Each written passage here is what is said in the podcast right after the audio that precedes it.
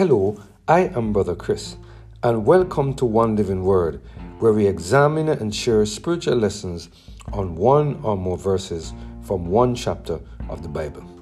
Today we're focusing on the topic, I will follow you, Lord, based on our reading of 2 Chronicles chapter 22, verse 3 and 4. Let us hear what the word of the Lord has to say in this passage of scripture. He also walked in the ways of the house of Ahab, for his mother was his counselor to do wickedly. Wherefore he did evil in the sight of the Lord, like the house of Ahab, for they were his counselors after the death of his father to his destruction.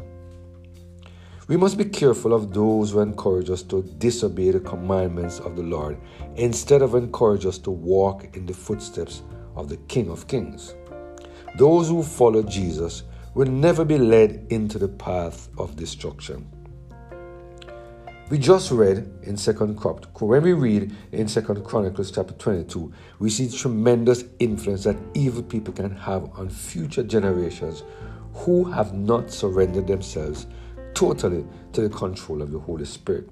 Let us again reflect for a moment on the actions of Ahaziah, king of Judah, recorded in verse 3 and 4. He also walked in the ways of the house of Ahab, for his mother was his counsel to do wickedly. Wherefore he did evil in the sight of the Lord, like the house of Ahab, for they were his counselors after the death of his father to his destruction. Why would Ahaziah choose to walk in the ways of Ahab instead of the ways of the Lord? Again, we see another king who did not spend quality time in the secret place of the Most High. Again, we see another king who f- allowed his carnal nature to take a prominent role in his life. He did not allow himself to be influenced by the Holy Spirit, and as a result, he did evil in the sight of the Lord. Matthew Henry, in his commentary on this passage of scripture, he said the following The history of Ahaziah reign is briefly summed up in the two clauses of verses 3 and 4. His mother and her relations were his counselors to do wickedly, and it was to his destruction. 1. He was counseled by them to his destruction. So it proved. Those that counsel us to do wickedly counsel us to our destruction. While they fawn and flatter and pretend friendship, they are really our worst enemies. Those who debunk young men destroy them.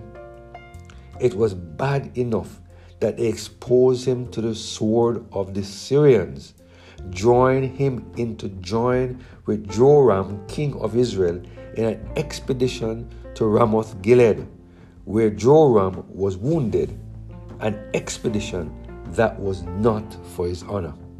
Those that give us bad counsel in the affairs of religion, if guarded by us, may justly be made of God our counsel to do foolishness in our affairs. But that was not all. By engaging him and in an intimacy with Joram, king of Israel, they involved him in the common ruin of the house of Ahab.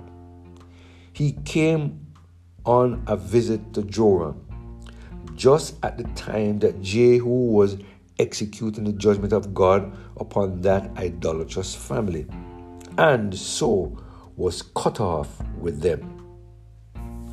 When we allow the things of the world to be present in and around us, they will have a negative effect on our walk with God. We must remember that our nature is to be carnal and disobedient to the commands of the Lord. It is in our nature to do evil in the sight of the Lord. In Jeremiah chapter 17, verse 9, the word of the Lord describes the heart of every single human being who was born in sin and shaped in iniquity. The word of the Lord said, The heart is deceitful above all things and desperately wicked. Who can know it? Here, Jeremiah was talking about the carnal nature that was not under the control of the Holy Spirit. This was the kind of heart that the king of Judah possessed, and therefore it was easy for those who were under the leadership of Satan to influence him to do evil in the sight of God. There are many of us Christians who continue to live a double standard life and believe that everything will be all right. There are too many of us Christians who have our Bible in one hand and the things of the world in another hand. Only those who flee the very appearance of evil will be able to make sound decisions.